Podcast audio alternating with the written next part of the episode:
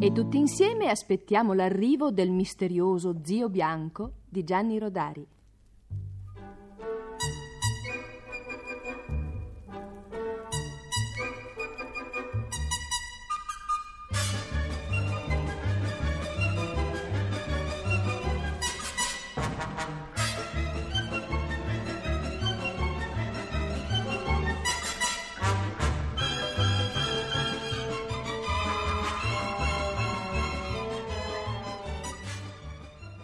Da qualche giorno gli orsi bruni andavano intorno allungando il collo per parere più alti. O hanno vinto al totocalcio o hanno inghiottito un bastone. Diceva Mastro Ciuccio, l'asino che vendeva tamburi nel suo negozio d'angolo. L'asino, quando vuole, è spiritoso. Fu donna acuta la volpe a svelare il segreto. Aspettano visite importanti. E da dove? Dal Polo Nord. Qualche orso dei ghiacci, allora. Proprio. Aspettano lo zio bianco. Dicono che la finiremo di prenderli in giro per il loro colore scuro quando avremo conosciuto lo zio bianco, un elegantone che veste di bianco tutto l'inverno. E dove lo faranno dormire? Nel frigorifero? Sapete bene che gli orsi bianchi al caldo si squagliano. Beh, una sera ecco tutta la famiglia degli orsi sulla strada davanti casa a guardare in su e in giù. C'erano tutti, il signor Bruno, la signora Bruna e i figlioli in scala decrescente, da Brunello il maggiore a Brunetta, l'ultima nata, seduta nel passeggino. Zio Bianco in vista? Deve essere così. Donna acuta dal terrazzo di casa sua scrutava in lontananza col cannocchiale e fu la prima a dare l'allarme. Eccolo, eccolo! Accipicchia che bella roulotte! Tutta bianca con appena un righino blu attorno.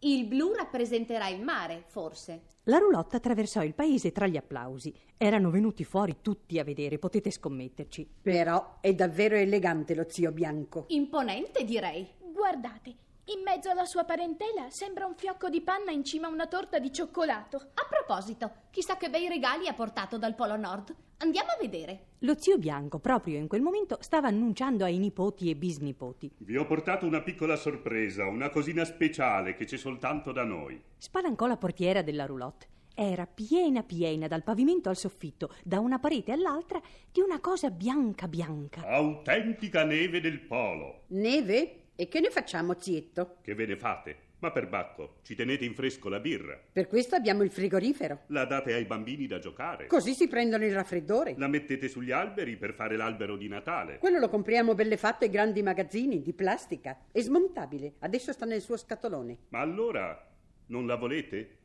Tutta questa bella neve, guardate, pulita, intatta, soffice. L'ho raccolta per voi durante l'ultima nevicata prima di partire. Ho tanto faticato per riempire la roulotte. Ho fatto la strada a gran velocità rischiando una contravvenzione perché non si sciogliesse prima del mio arrivo. E voi non la volete? Certo, zio Bianco, è bellissima, hai fatto bene a portarla. Ho fatto bene, ma a voi non piace. D'accordo, amici come prima. E lo zio Bianco, infuriatissimo, montò sulla roulotte, chiuse la porta e per un bel pezzo lo si udì borbottare là dentro tutto solo, in mezzo alla sua meravigliosa neve polare.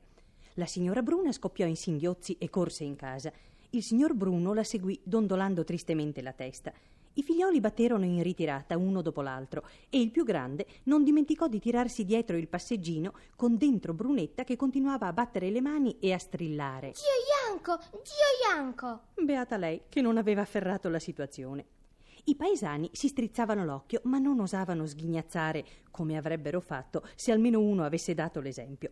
In fondo c'erano rimasti male, chi per una ragione e chi per l'altra. Beh, ci si presenta in visita con un carico di neve? Ma dove siamo? Insomma, è così che si riceve un parente appena arrivato dal polo? Ma i più eccitati erano i cuccioli di tutte le specie e categorie. Si era di luglio, capirete, di luglio. E lì, dietro le lamiere della roulotte, c'era una montagna di neve.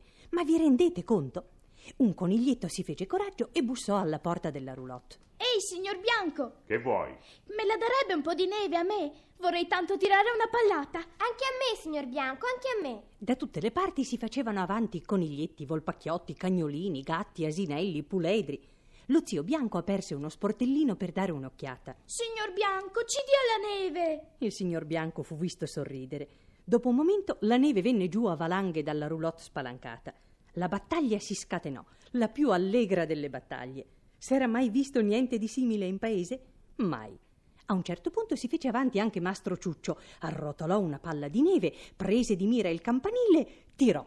Dan fece la campana colpita in pieno. Dan dan din den don fecero l'una dopo l'altra le campane colpite dalle palle di neve che i giovanotti del paese, sull'esempio di Mastro Ciuccio, scagliavano in alto. Il signor Bianco era beato, addirittura le campane. In suo onore suonavano addirittura a festa le campane. Il signor Bruno, la signora Bruna e i figlioli, uno dopo l'altro, si affacciarono a vedere quel che succedeva e videro lo zio Bianco portato in trionfo. Un gran peso cadde dal cuore degli orsi. Essi avevano temuto di fare una brutta figura, di rendersi ridicoli con i vicini per via di quello zio pazzerellone che arrivava in visita con una roulotte piena di neve. Ma ora riprendevano coraggio e tornavano ad allungare il collo come per dire: Beh, non volevate credere che nella nostra famiglia ci fossero personaggi eccezionali, eh? Col resto della neve, zio Bianco fece degli ottimi gelati e per tutto il tempo che egli rimase in visita fu festeggiato più di un prefetto.